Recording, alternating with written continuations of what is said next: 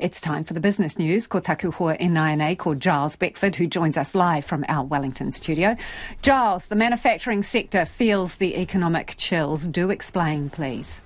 They are indeed. It comes from the monthly uh, performance of manufacturing industry. It's done by uh, the BNZ. Um, it's a standard survey done right around the world, and it's one of those real time what's happening in your economy uh, sort of surveys.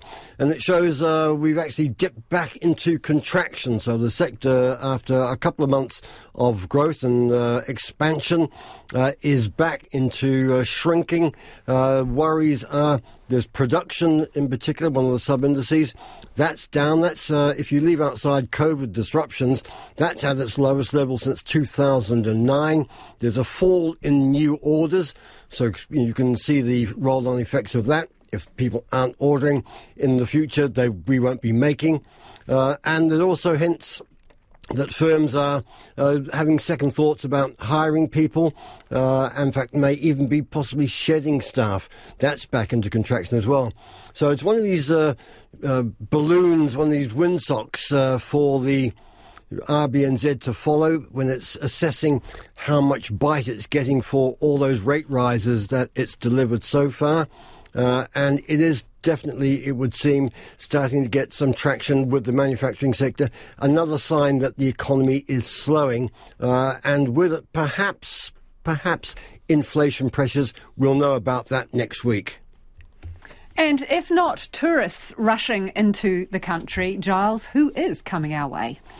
Well, you know, we've had all the complaints about opening up the borders, easing the migration settings, let them all come in. It seems that they are. The latest numbers uh, on migration from Stats NZ shows 50,000 people. There was a net gain of 50,000 people. In fact, uh, 52,000, let me correct myself, in the year ended February. Now, uh, those numbers are really strong. About three quarters of those are on short term visas, so they're students, uh, they're workers, um, they're people passing through. But clearly, they're starting to expand the workforce. They're filling some of those employment gaps that uh, we've been hearing so much about in the past couple of years. Uh, and from that point of view, if the workforce expands, then of course your notional, your theoretical unemployment rate will also rise accordingly. There's only so many jobs going around, and there may not be uh, enough jobs to meet the number of people available to work. That's something the Reserve Bank will look at. But clearly, there is a flow of people, a solid flow of people coming in. Uh, the uh, gain in February, just a month of February, was 11,000. That was the best single month on record. So clearly uh, open the borders and they will come. Whether they'll fill all those employment gaps that we've got, we'll wait to see.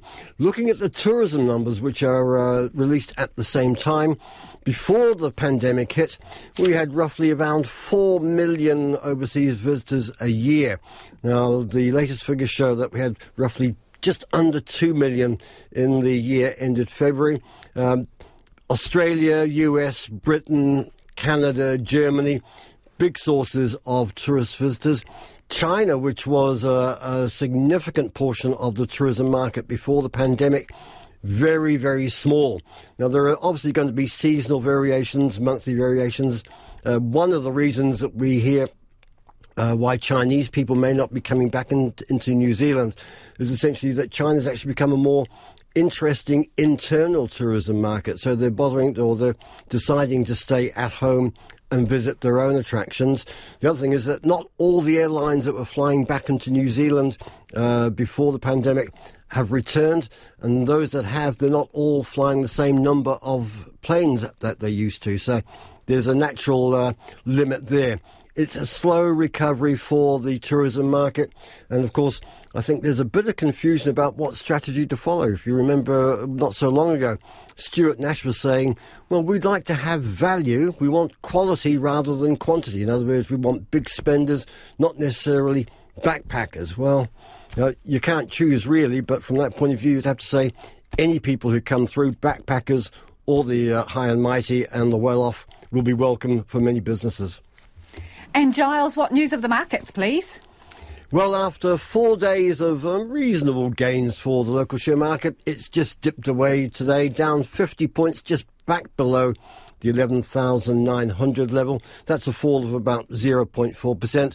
And for the New Zealand dollar, it's a little becalmed. It's just touching 63.1 US cents and 93 Australian. Thank you, Giles. Giles Beckford there joining us from our Wellington studio live.